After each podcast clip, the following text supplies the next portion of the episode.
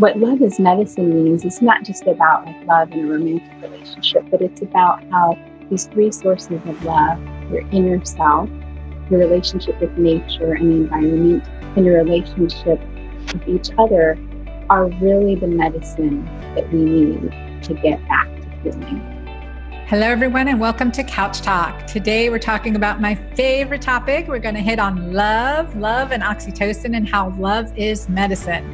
Now, that's something to really capture at this time. Right now, we're in hurricane preparedness in the southeast of the United States. I'm in southeast Georgia, and we've, we've been threatened with Hurricane Dorian and not exactly sure where she's going. So it leaves this entire stage of unrest and anxiety and uncertainty, right? What's the best thing to do? Is it coming? Is it not coming? How do we plan our life, our work, our businesses, juggle our family? And, you know, what's our escape route, so to speak, if we need to? So this can be a very anxiety producing, hence cortisol producing time period. And what we want to do in these instances is certainly to bring in oxytocin, bring in a sense of peace and calm into this chaos. Now, I have to share with you that our guest today is Razi Berry. And Razi has been a dear friend of mine and an amazing clinician, amazing leader in integrative medicine and uh, functional medicine. And so we'll be talking love is medicine today. And it really brings to mind the story of we've had a couple hurricanes here in the last couple years.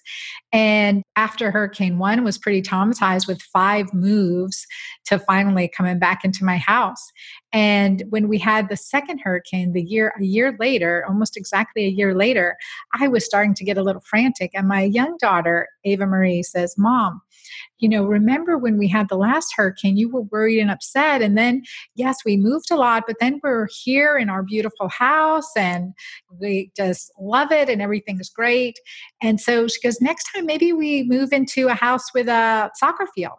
And I was like, what? Where did that come from? She doesn't even play soccer. Well, lo and behold, after the hurricane, which did do quite a bit of damage, but my house was not flooded, it was safe. Other houses on the island were. And then I, I extended myself out to offer to like pay it forward to offer another mom and kids home respite while their house was being repaired. Like there was three feet of water in, in in their home. So they came to live with us for months like from september through christmas and stayed with us and it was really a blessing. And then one day i'm doing dishes i look out the window and i see the soccer nets in the backyard see the soccer nets because they are a big soccer family. So the mom was a soccer player at SCAD, and, and the young daughter, Ava Marie's age, was a soccer player. So Ava's outside in the backyard, you know, playing soccer with Layla and Aubrey. And it was just like, huh. And I remembered what Ava had said. Maybe when we move this time, we'll get a soccer field. Oh, that's so cute.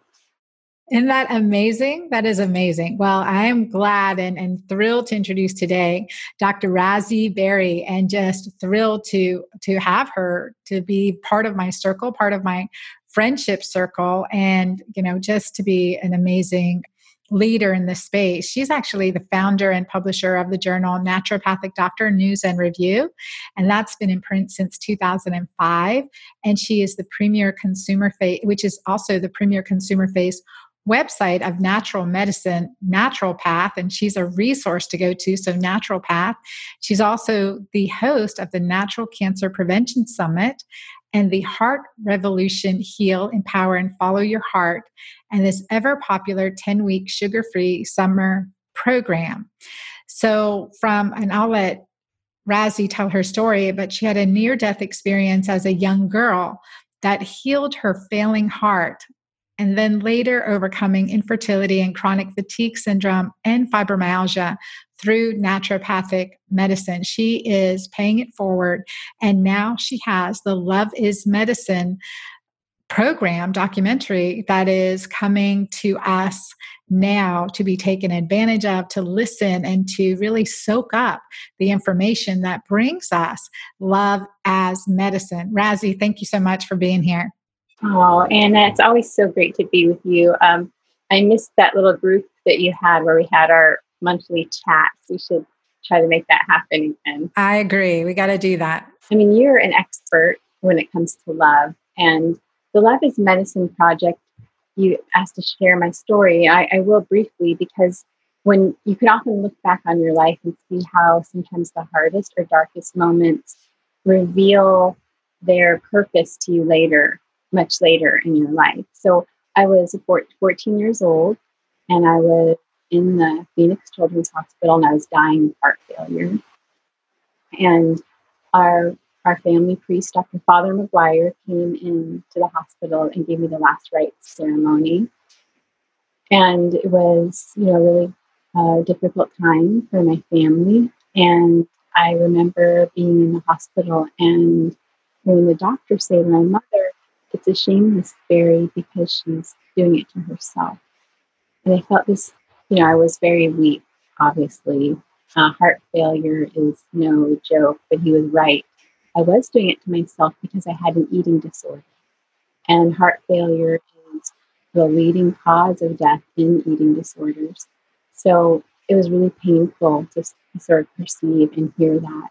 And I don't often talk about this, and it's just as of late that I've talked publicly outside of like my family and friends and schoolmates that were around me when it happened.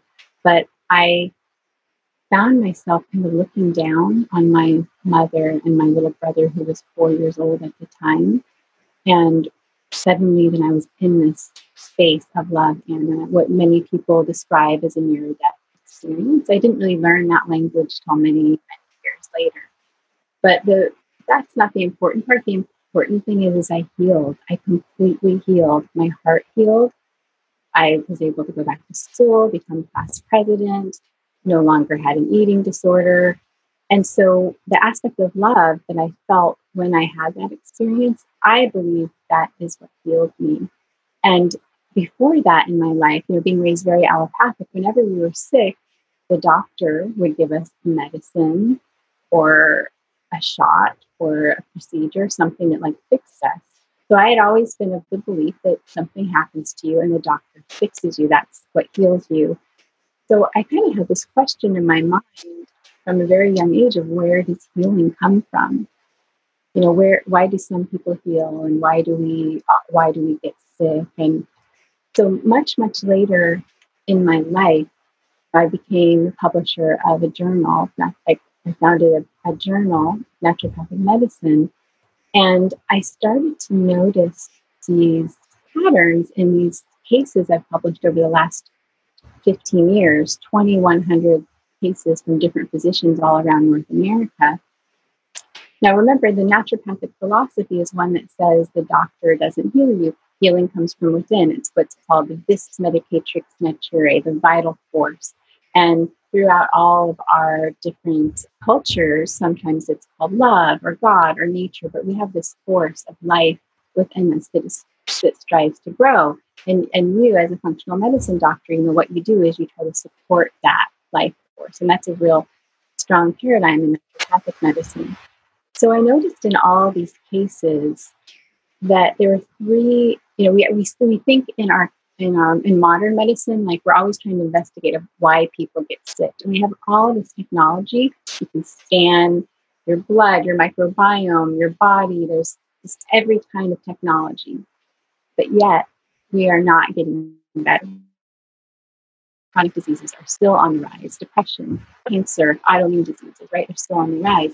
So there's all these this hack mentality of how can we kind of overcome that well, what I've seen just in my work is that there it's a disconnection from either each other. We know all the science behind the social implications of rejection, isolation, bullying, things like that. All the, the oxytocin, how that plays a role in our relationships with each other, vasopressin, norepinephrine, all these things. A disconnection from nature so our natural rhythms are interrupted from what nature intended from us, and also the way we treat our environment, and then disconnection from the self. Now, in my in my experience, when I had that eating disorder that led to heart failure, that's a perfect example of being disconnected from yourself. You can't be connected within your own intuition and your own body signals if you are starving yourself into heart failure, or if you're eating your way into heart disease or diabetes. And so what love is medicine means is not just about like love in a romantic relationship, but it's about how these three sources of love your inner self, your relationship with nature and the environment, and your relationship with each other are really the medicine that we need to get back to healing. I agree. I agree completely. I think that's been one of the and what I talk about in my book, The Hormone Fix, on the importance of oxytocin as the hormone of love and connection. There's so much more to it than that, right? There's a whole energy around love and the vibration around it. So connecting, connection, right? Connection as medicine and and how we honor and love ourselves. That's sometimes sometimes the hardest one to love sometimes. So, like, there's always one of the things that I do in my coaching programs is go back and talk to your six year old self. You know, let's let's talk to her. What would you say to her? What is she like, right? And you love her, no matter what, you love her. So it's a beautiful exercise to do. And then loving in your relationship and the words we use, how we honor and respect them. And I, I like how you've brought in even more the, you know, connection to nature how are we connected to nature, Mother Nature, and this Earth's energetic field? How are we treating nature and how that can impact our health? Now, that's fascinating. That's not something I have thought about. So, um, yes, and your book, The Hormone Fix, does such a great job. Of not very many people think about how our hormones are impacted by things like our relationships. And you beautifully illustrate that with regard to the love from nature and the disconnection from it. I mean, we're designed to you know eat things from the earth right or animals if you you know eat meat which i do that take things from the earth and you need a certain amount of sunlight and darkness and contact with the earth of course every cell in our body has a clock it's not just the circadian rhythm of sleeping and waking but every cell in our body has a clock and i think of it like this anna think about when animals are taken out of their habitat so think of an animal in a zoo or an aquarium or a factory farm. They're totally deprived of their wild. They don't have the same contact with nature. They're not eating foods that come from nature. They don't have the same sunlight and water, and they're crated together. Even socially, that's a funny word to use with animals, but even socially, it's it's restricted. What happens to these animals? They become weak and sickly they lose their instinct. They have trouble reproducing. Their sleep cycles are totally off as well. So that's what's happening to us as humans when we speak about the disconnection from nature. We see it happening in the animal world as well. And we lose our instinct. We're constantly separated from all the cues that we get from each other and from nature. And we lose that ability to really feel within it's often called intuition, but that can sound kind of woo woo. A more scientific term for that is interoception.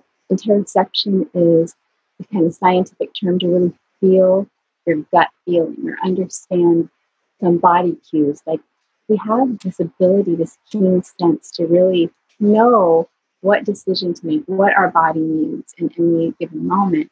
And because we've disconnected in all these ways that we're speaking about, we lose that sense. So instead, we search like Google and gurus and influencers to see how to live our life, how to sleep, how to eat, how to what to eat, what kind of exercise to do. And there's so many great ideas out there. But if we don't know how to love ourselves, how to listen to ourselves, then that's how we stay stuck in these patterns that take us away from health and towards disease, in my experience. Yeah, no, I agree. I agree completely. And bringing it into a broad awareness is that the intuition that we have, the ability to discern and make our own decisions and reclaim our power. Because what's transitioned over the decades, I've been practicing medicine now for over for three decades essentially, is the giving your power away over your own body, mind, you know emotions etc so it's critical that we reclaim that power because we have an intelligent design and, and give empowering creating the principles and practices to empower our body to heal itself intelligently and how that can just transform transform our lives. So Razi, in the Love is Medicine project that you've just completed, now you have uh, interviews from all over the world and I apologize for not making it out your way to be part of it. I'm like, oh, big regrets, big regrets. Just been crazy post book launch. So tell me some of, of the highlights of, of the project. One of the things about the Love is Medicine project that's kind of different from other docu series is that a lot there's so many amazing docu series, and I love them and summits, and they they tell you like how to eat or how to sleep or how to test for a certain disease, right? And they're very specific. And this is more about how to reconnect in those three ways that we speak about to each other, to nature, and back into ourselves to really learn how to listen to that take responsibility and take shelter in our own knowing. We talk about the word docere, which is the root of the word doctor, and it means to teach, and how to really surround yourself with powerful, intuitive, integrative people that can guide you, but always use your own sense of intuition to really know what to do. Think about if you've been creating books and and products, programs for many years. And there's always a percentage of people that buy a program, they're really excited, and then they don't they don't start or they don't finish it. The Love is Medicine project will inspire and give people tools how to how to take those steps when they find something that resonates with them. Like let's say it's a hormone fix. And just like or people that like are still smoking or still not eating right or still aren't making their sleep a priority. It's less about a, a a prescription of like exactly what to do, and more it's lessons on how to become more self aware, how to become more connected to yourself and to nature. I'm excited about that because I feel like it's going to take knowledge from people like you and everyone in our community and enable people who feel stuck to sort of get unstuck and do the work and be honest with themselves and loving with themselves and make choices that will really lead to success for them. Definitely. Tell us one, what's one key tool that we can start doing right now? So there's a couple of really important ways to increase that interoceptive ability that I talked about, that ability to really pay attention to your body's signals. So you can hone in on what's the right decision for you, how to take action, how to take healthy action for yourself. And these have been really studied one sounds so simple, but we forget to do it. And it's called body scanning. Body scanning is when you kind of scan through your body and start. You can start from the top or start from your toes, and you move up and you, and you think about like what's happening right now. Like I fractured my tailbone recently, and so I'm sitting on this pillow in a little bit of an uncomfortable position. And so as I stand up, I feel like part of my leg is like a little bit the cue to interview, I need to get up, right? Or somebody might be standing and feel like a little bit of stress or hunger or thirst or that their bra strap is too tight. You know, all these things seem so minute, but we often move through our world not paying attention to these little things and they add up. Like if you constantly don't pay attention to your thirst or your posture, eventually you're going to become dehydrated and that has its own cascades. And so it might sound like a simple shift, but it's been studied again and again. Body scanning can improve that sense of interoception and also self awareness. Another one that I think is a lot of fun is called power posing. I don't know if you and I have talked about this before, but it has been studied that power posing, which power poses are like standing with your feet like shoulder width and your hands dropped squarely on your hips. Superwoman pose yeah, like a superwoman pose. That's one. Another one is like sitting back on your desk, your hands behind your head, and you can put your feet up on the desk. And it's kind of this pose of like, I, it's easy, breezy, I'm in charge, I know what to do. And so that has shown clinically that it also improves the sense of self awareness and interoception, this bodily self awareness. And all the research on bodily self awareness shows it leads to people making less risky choices that can lead to poor health and better self care choices that lead to better health. And um, they're more able to like stick with programs or follow through on things. So my daughters have created a couple silly ones. Sometimes we power pose at home. Like one of my daughters likes to go like this, which I think is really cute. And um, so now, it. yeah, so you can do that before, like, let's say you're thinking something through, or you're feeling some self doubt, or need to make a decision. You can do body scanning or a power pose to kind of help you get more centered and self aware some other things, because we know that self perception only happens in context. So the field of embodied cognition says that we don't just think with our brain. Our brain is inside a body that's connected to our nervous systems, not system. And so we use our whole body to think. So think about how some people twiddle their thumbs, or some, some people pace the room, or sometimes you look around when you're trying to remember something. So a few other things really increase that sense of self awareness. One is hearing someone else speak your name, which I think is amazing and shows the power of relationships and social connections. So if you put this together with the research that also shows the touch, especially empathetic touch, and eye gazing, when you when you make eye contact with someone, it helps shift you back into a state of self-awareness. These are just simple, simple shifts that you can do to sort of start feeling more confident and more present in your body so you can be more empowered in your health. I love that. I love that from body scanning to the power poses because you think, okay, get big before I go on stage. You know, when I have to do something scary, get big before I have a difficult discussion, right? So that power pose concept, I'll have to do that with my girls. I think that will be fun to do. I love that you're doing that with your daughters and your kids at home so that, you know, you're really instilling like this type of also playful strength that is powerful right? And play is is healing in and of itself. So and then just the concept of of what we're doing what that awareness of, of what we are doing physically with our time to mentally with our time and how that may distract or focus us depending on what it is. And i really i think these are these are great great tools that we can use. What was one of your favorite interviews razi oh that is so tough because there, are just so many. I think one of my favorites is Dr. Charlie Crofley. He's a 72 year old naturopathic physician who easily looks 20 years younger. And he has taught for such a long time about helping people understand the self healing ability of the body. And one of the things he talks about is honesty as medicine. Like, really, like, you know, his experience in treating patients for many, many years is that often they aren't being honest with themselves, right?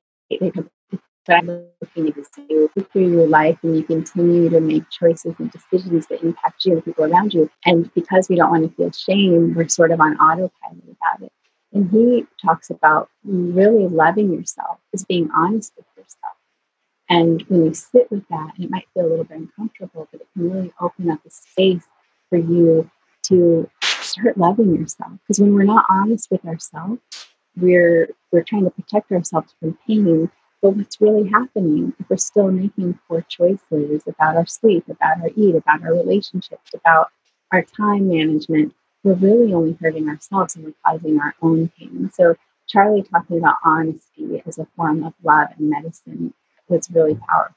Mm, I love that. Well, Razi, tell our listeners how we can get the Love is Medicine project. Yes, so um, the Love is Medicine project is at loveismedicineproject.com on September 16th. It begins, it airs for seven days, seven one hour episodes. You can go there now or to the link in your, your show notes and sign up. And hopefully, people will be inspired towards connecting back to sources of love. And we can use a lot of that. So many great tools. And I know that your speaker list and is amazing, is amazing. And I look forward to being part of it in the future and promoting it. And I want to encourage our all our listeners today that check out the Love is Medicine project, right? We need more and that self-awareness, part of part of reclaiming your power, reclaiming your energy, your drive, that inner voice, honoring it. And I love this concept, you know, just in, in being honest with ourselves. What's our next right step? So check out the Love is Medicine project with Razi Berry and everything she does. She does is a work of art. I mean, it's expertise and as you can see from this interview, such a genuine heart and spirit. And desire for each and every one of you to have more love in your life and experience it fully. So, the healing capacity of love. Razi, thanks for being with us on Couch Talk and for putting this amazing program together. I know it's amazing because, like, this topic is amazing, and the people that you've brought together, as well as your touch throughout it, is genuinely something that will heal us. I'm looking forward. Thank you. Thanks for sharing it. Thanks to all our listeners today on Couch Talk. Check out the Love is Medicine project, and we're going to make it through this hurricane. I will keep you informed. We're putting a lot of love out there, knowing that no matter what, we are open and excited about what we'll make from it, whatever it brings us. So I want to thank you all for listening, and I will see you next week on Couch Talk.